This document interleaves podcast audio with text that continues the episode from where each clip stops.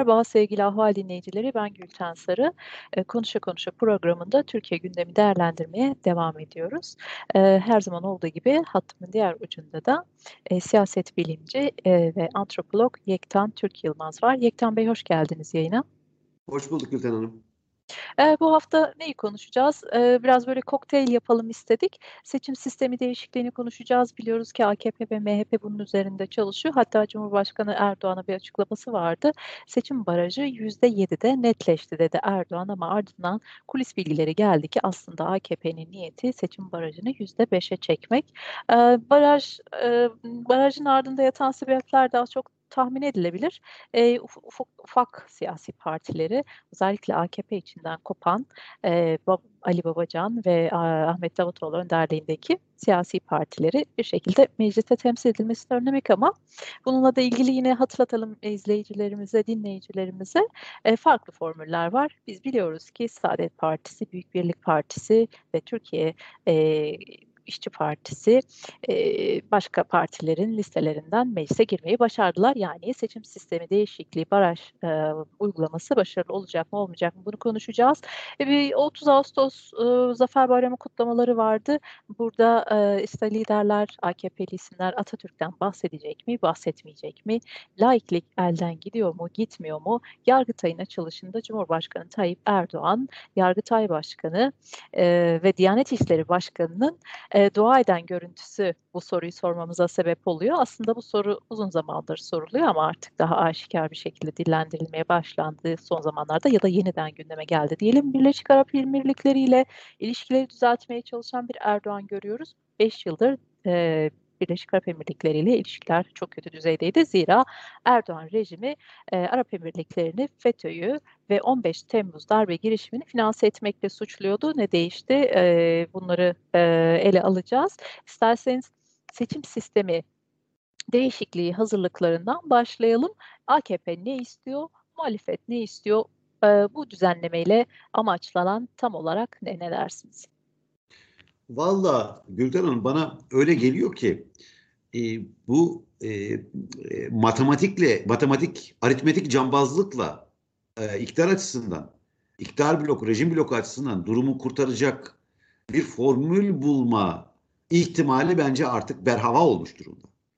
O ihtimal yok. Yani e, biraz şaka yollu e, birkaç kere söyledim. Yani öyle bir seçim sistemi kurabilirler ki ancak mesela diyelim ki sabah ilk oyu atan kime oy attıysa o kazanacak türü bir seçimde kazanabilecek görüntü var. E, bütün o kamuoyu araştırmalarına falan bakarsak Avrasya, Metropol, Aksoy ve diğerleri. Hatta e, e, rejime yakın olanlar bile artık işte önde gösteriyoruz şu işte çok rahat vesaire ama düşmeyi onlar da işaret etmeye başladılar.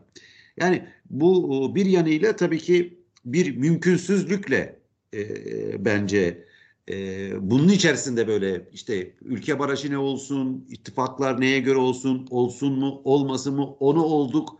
Diyelim ki HDP e, o işte oradaki emanet oylar geri dönsün vesaire. Ama büyük halde bakarsak baraj kısmına yani baraj nasıl geldi e, hatırlayacaktır, bilecektir bütün e, dinleyicilerimiz, izleyicilerimiz de. 12 Eylül'den sonra e, esas itibariyle Kürt hareketi temsiliyet bulmasın diye ikinci e, bir e, nokta da e, e, İslamcı partiler tabii ki temsiliyet bulmasın diye. Yani hani velhasıl rejime e, rejimin dışarıda bırakmak istediği unsurlar kapıdan sızamasınlar diye kurulmuş bir e, sistemdi. Bunu Kürtler kırdı, yıktı. Yani bu ortaya çıktı artık.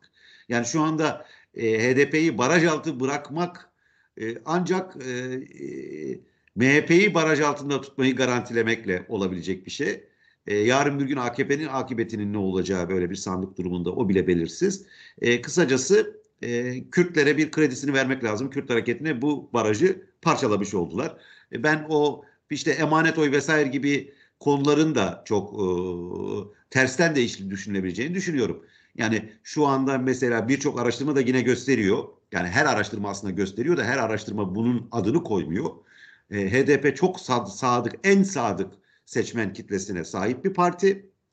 E, ve e, eğer e, muhtemelen emanet oy değil, HDP'nin alacaklı oyları var. Dışarıda oyları var. Yani neden dışarıda oyları var diyorum. HDP bu oyunu koruyor. Bu oyunu siyaset yapmasına izin verilmezken koruyor. Yani siyaset yapan bir HDP'nin e, muhtemelen CHP'den, AKP'den alacaklı olduğunu düşünüyorum ben. Yani hani tam tersine yani e, HDP'de bir e, emanet oy, aman barajı geçsin oyu muhtemelen belki 7 Haziran'da o da düşük miktarlarda o zaman da zaten araştırmacılar buna işaret etmişlerdi. Yani HDP'nin oyu büyük ölçüde Kürt oyu. E, e, bence 2018'de bence değil ben baktım bakmıştım o zaman detaylı bakmıştım. 2018'de e, Kürt olmayan kesimlerden de veyahut da kendisini Kürt siyaseti içerisinde tanımlamayan Kürtlerin e, de e, de katılımını ile ya belki e, o söylemi ben o oyların da e, o tür bir oylar geldi tabii ki ama o oyların da bence emanet görmek çok doğru değil. Yani kısacası bir yine bir görüyoruz ki bir sistem yıkıldı. Bir eski nizam yıkıldı. Nerine yerine ne koyacakları konusunda bir türlü işin içinden çıkılamayan bir durum var. Emin olunuz yani tabii bu, bu, bu artık geçti. Muhtemelen bu e, seçim olur olmaz nasıl olur falan ama yani önümüzde çok fazla sayıda seçim olmayacak bu rejim içerisinde onu biliyoruz. e, e, büyük ölçüde. E, ama e, ola ki seçimler olsaydı kendi yaptıkları bu, bu kanunu tekrardan değiştirecekleri, değiştirmeye girişeceklerine de emin olabiliriz. Çünkü bakınız başka konularda yaptıklarını, eğitimle ilgili yaptıklarını, ihale kanunlarıyla ilgili yaptıklarını, e, mahkemelerle, hukuk sistemiyle ilgili yaptıkları hepsine kendi yaptıklarını kendileri bozmak zorunda kalıyorlar. Kurucu marifeti olmayan, yeni bir şey bir taş üzerine bir taş koyma marifeti olmayan bir iktidar ve bu durum aynı devam ediyor. Diğer bir ilginç nokta bence burada Erdoğan açıkladı yüzde yedi dedi ama orada tartışmalar bitmedi dikkatinizi çekerse. Tartışmalar ne zaman bitti yediyle ilgili yüzde yediyle ilgili. Bahçeli ne zaman tamam dedi. Arkadaş daha ne konuşuyorsunuz yüzde yedi dedik ya dedi. Orada herkes anladı ki bu yüzde yedi. Şimdi çok garip bir tek adamlık yaşıyor Türkiye. Yani onun da altını çizmek gerekiyor. Bu tartışmalar etrafında ortaya çıkıyor. Yani Erdoğan'ın yaptığı açıklamalar Bahçeli'den özellikle iki partiyi ilgilendiren bir durumsa Bahçeli'den teyit gelmeden pek itibar görmüyor. Yani e, böyle bir garip tek adamlıkta yaşadığının altını çizmek gerekiyor bu tartışmaların getirdiği. E, öbür türlü ben e, yine başa dönerek e, toparlarsam ben herhangi bir aritmetik jimnastiğin artık rejimi e, bu düştüğü durumdan çıkartabileceğini sanmıyorum. E, şu anda işte metropol e, en son e, e, kararsızlar dağıtılmadan yüzde 25 etrafında gösteriyor e, AKP'yi. Bence bu e, yani AKP'nin kan kaybının tek yönlü bir süreç olduğunu düşünüyorum. Bunu toparlayabilecek e, e, ne e, vizyonlarının ne kadrolarının ne de enerjilerinin olduğunu e, düşünüyorum. E, yani muhtemelen her halükarda e, eğer e, sandık e, e, kamuoyunun eğilimini yansıtırsa içlerinden içinden çıkamayacakları bir durumla karşı karşıya kaldıklarını Yani aslında bir nevi yasamacılık oynuyorlar da denilebilir gibi. Evet. evet, evet. Peki Evet, o yani zaman biz- hemen buyurun. Yani bazı yorumlar geliyor işte şu sistemde şu kadar oy alabilir falan filan. Bence onlar geçmiştir. Yani rejimin seçimle kendisini tekrar iş başında tutma ihtimali yani seçim derken seçim bildiğimiz anlamda bir seçim olursa tabii bu kastım o. Evet. Ee, e, yani eğer yani sopayla işte seçtiniz derse o ayrı bir şey tabii ki. O Tabii olur mu olmaz kapıları kırılarak. Evet girmeden ona girmeden söylüyorum. Yani o ihtimali ben çok artık e, sadece bir e, diyelim ki e, beyin jimnastiği yaparken bir böyle bir ihtimal de olabilir. Yani gerçekçi bir ihtimal olmadığını düşünüyorum. Peki. O zaman bu laiklik elden gidiyor mu? Kemalizmin en Evet. belki de e, heyecanlı tartışma konularından bir tanesi. Yıllardır Evet. E, tartışırız. E, peki yeni bir aşamaya mı geçildi Yargıtay yönünde verilen poz? İşte Diyanet'in e, de, protokolde 40. basamaktan Genelkurmay'ın önüne geçirilmesi. Aslında bu gündem arasında gözden kaçırdık ama Genelkurmay'ın e, da e, nereye bağlanması İçişleri, İçişleri Bakanlığı'na mıydı?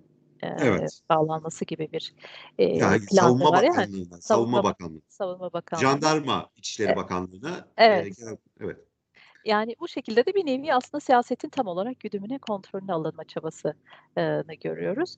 Eee, ne dersiniz? Yani yakında biz mecliste Kur'an üzerine yemin edilen yeminlere mi eee, göreceğiz, şahitlik edeceğiz? Ne, ne oluyor? Yani e, şimdi şöyle bu burada şimdi Türkiye'de Türkiye'de gerçekten şu dönemde garipliklerle anılacak. Yani e,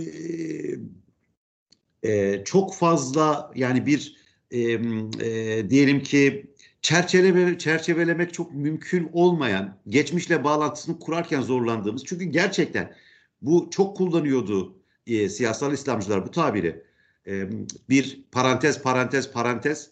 Eğer ortalıkta bir parantez vardıysa bu rejimin ta kendisidir o parantez. Başka bir parantez yok. Onu zaten her geçen gün daha hızlı bir şekilde ki daha farklı, e, daha e, net e, delilleriyle görüyoruz. Şimdi e, ben bir defa bu bir de e, şundan şunu garip buluyorum açık. Garip değil, ilginç buluyorum. Onun üzerine düşmemiz gereken bir konu olarak e, düşünüyorum. E, o da bir kesi bir bir bir seküler kesimden her bir yeni şeyde bir laikliğin bu sefer gittiğini bu sefer tamam işte görüyorsunuz onun sembolü. Şimdi bir laiklik, sekülerlik bunu bir bir konuşmak lazım. Yani sekülerlik başka bir şey demek, laiklik başka bir şey demek. İkincisi dini kullanmak, dini çok görünür kılmak hemen beraberinde bir şerri rejim demek değil. Ee, bunu ben gönülleri rahatlatmak için söylemiyorum. Ee, e, insanlar rahatlasınlar diye söylemiyorum. Ee, sadece şunu söylemeye, yani şunun altını çizmek için söylüyorum. Burada aslında AKP'nin özellikle son 6-7 yıldır hızlandırdığı bu İslamcılığı, dindarlığı daha görünür kılma, daha hızlandır. Daha önce de yapıyorlardı ama daha hızlandırdıkları, daha kuvvetlendirdikleri İslamcılığı görünür kılmanın bir e, e, şerri bir rejimden öte görünen o ki daha böyle bir teokrasi andıran bir şey olduğunu sonucunu çıkartıyorum. Yani teokrasiden kasıt ne? Teokrasi din adamların yönetimidir. Yani bu ruhban sınıfının yönetimidir. Ee, şimdi Osmanlı'da şehri rejim evet söylenebilir ama mesela Osmanlı'da teokrasi demek doğru değil mesela. Hı. Tibet Çin işgali öncesinde mesela bir teokrasiydi. Ee, İran kısmen bir teokrasi mesela. Ee, Suudi Arabistan. Afganistan, Suudi Arabistan bir şerri olmak. Hı. Yani Suudi Arabistan'da din adamları yönetmiyor. Hı hı. Şimdi işin ilginç tarafı bir Erdoğan var. Erdoğan figürünü biliyoruz, hep konuştuk devletle sürekli devlet mekanizmasıyla kavga eden, kendi kurduğu mekanizmayla bile bir kavga eden bir e, Erdoğan var. Yani devletin iç savaşını sürekli körükleyen bir Erdoğan var. Bu ve kurumlarına, kendi kurduğu kurumlara yani kendi kadrolaştırdığı kurumlara bile güvenmeyen bir Erdoğan var. Bakınız Anayasa Mahkemesi. Oradan bile memnun olamayan, hiç memnun olamayan. Aski, bakınız e, ordu, e, bakınız e, e, devletin idari bürokrasisi, e, valiler, kaymakamlıklar sürekli bir e, çalkalama ve e, yeni yeniden kurma çabası var. Bunun bir harici tek kurum e, ilginç bir şekilde Diyanet. E, ve Diyanet büyüyor, bir kurum olarak büyüyor. Yani ruhban sınıfı büyüyor Türkiye'de. Öyle de dememe e, e, müsaade ederseniz. Bana sorarsanız eğer eğer laikliği de din adamlarına mesafe olmak, din adamlarına karşıtlık, din adamlarından uzaklaştırmak diye düşünüyorsanız devleti bence bunun teokratik bir akıl lehine diyeyim, şeriatçı değil de teokratik bir akıl lehine e, e, böyle bir e, çabanın en e, iyi temsili olabilecek imaj Ayasofya'da elinde kılıç tutan e, Diyanet evet. İşleri Başkanı. E, şimdi bu diğer fotoğraf tabii bir üçlü fotoğraf var. E, bu üçlü fotoğraf bana daha çok bir amorflaşmayı yani bir kafa karışıklığını çağrıştırıyor. Öbür fotoğrafın yanına koyunca. Çünkü öbürü çok net bir e, yani işin ilginç tarafı bence Osmanlı tarihinde de çok görünmüş bir e, bir bir imaj olmayabilir. Çok iddialı konuşmayayım çünkü ben böyle çok e, Osmanlı tarihçisi değilim.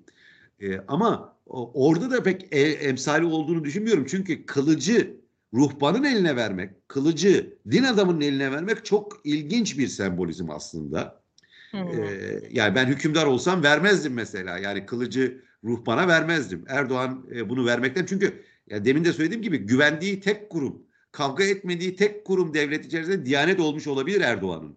ka- e, e, e, ve genişlemesinden, büyümesinden çok haz duyduğu. Tabii TOKİ'yi vesaireyi dışında bırakarak söylüyorum bunu. Şimdi diğer görüntüye geldiğimiz zaman evet gösterdiği şey e, bir e, bir kakafoni, bir amorflaşma. E, ama üçlü fotoğrafı biraz daha geri aldığımız zaman biliyorsunuz daha geniş bir fotoğraf var. O üçlü fotoğraf dışında hemen bakıyoruz yanında bir Kılıçdaroğlu çıkıyor. Yani bu sefer de bizi ve Kılıçdaroğlu mesela o karede bulunmaktan e, bir sorun beis görmüyor. E, bu da ilginç. Bu aslında bir yanıyla tabii muhalefetin haleti ruhiyesini gösteriyor. Kılıçdaroğlu'nun çok memnun olduğundan değil ama sabredelim. Seçim gelecek. Bunların hepsi bitecek.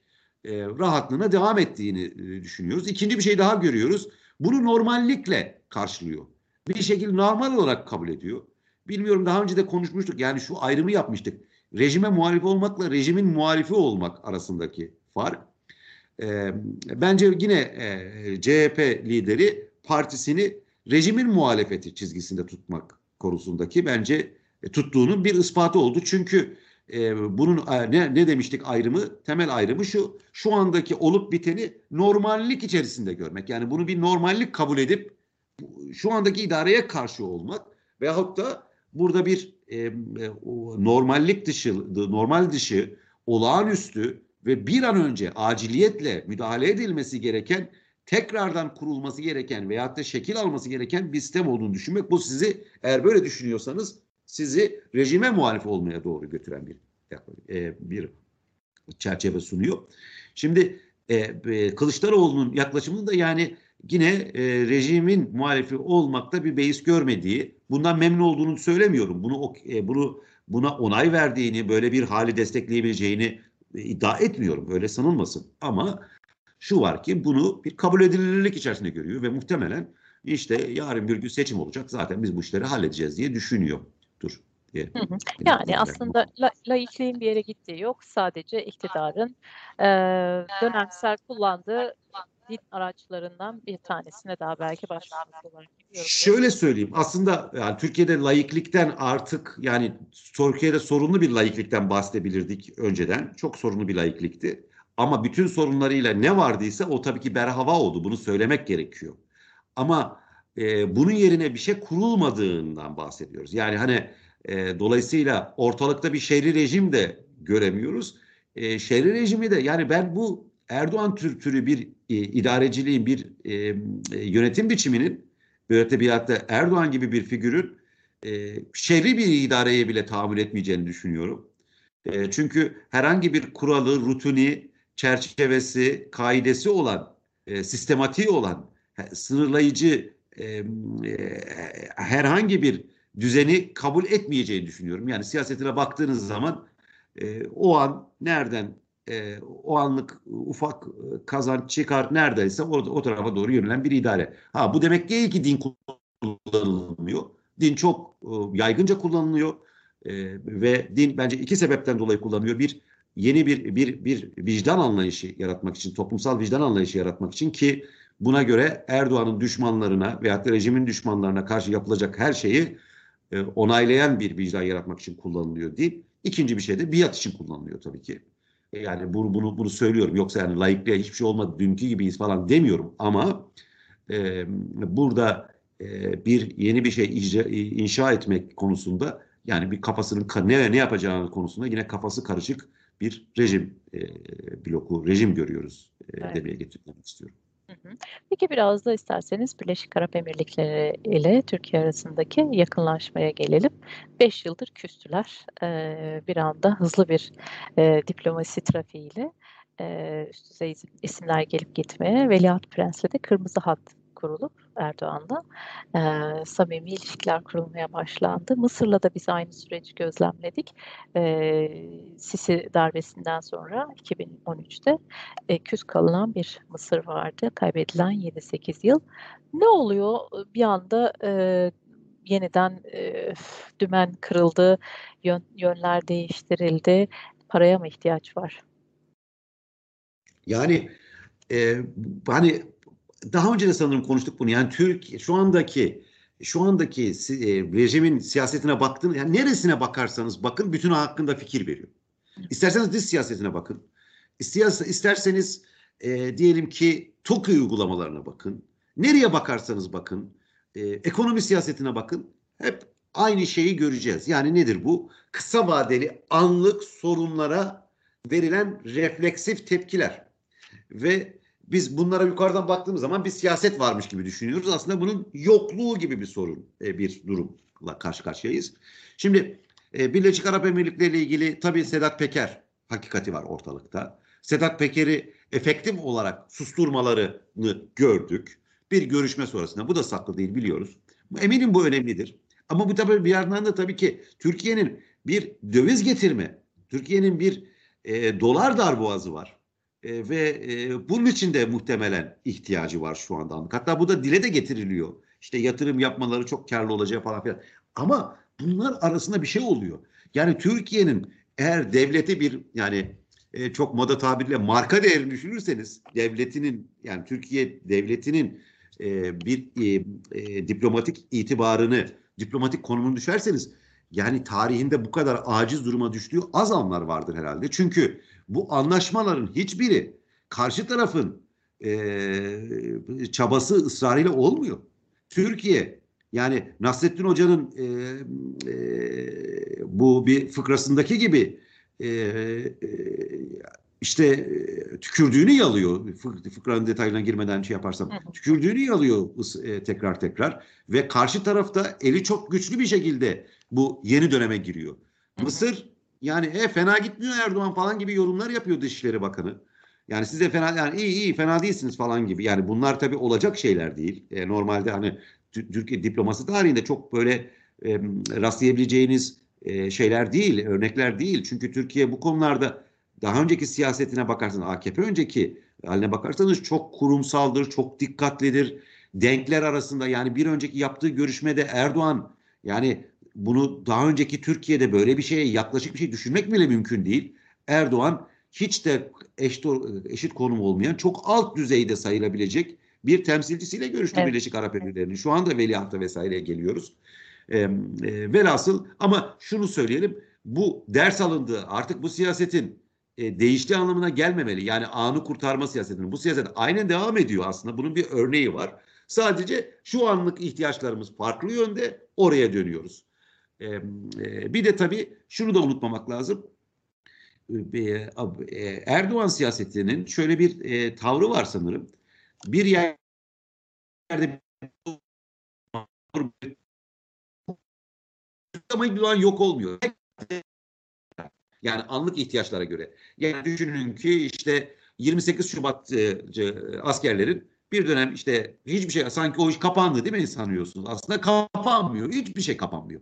Yani tekrardan eğer o anlık Şu ihtiyaç öyle bir yanda bir bir e, talep varsa bir anda torbadan çakadan tekrar o tavşan çıkıyor ve bak işte 28 Şubat'ın hesabını soruyoruz gibi e, tabii e, aslında hiç onunla alakası olmayan daha başka günlük e, e, rejim içindeki duruma, işte ekonomik sıkıntılara, diplomatik sıkıntılara neyse o aradaki o andaki anlık e, e, konunuz, e, gündem maddeniz ona karşılık verecek e, öngörüsüz bir halin yeni bir örneği bence.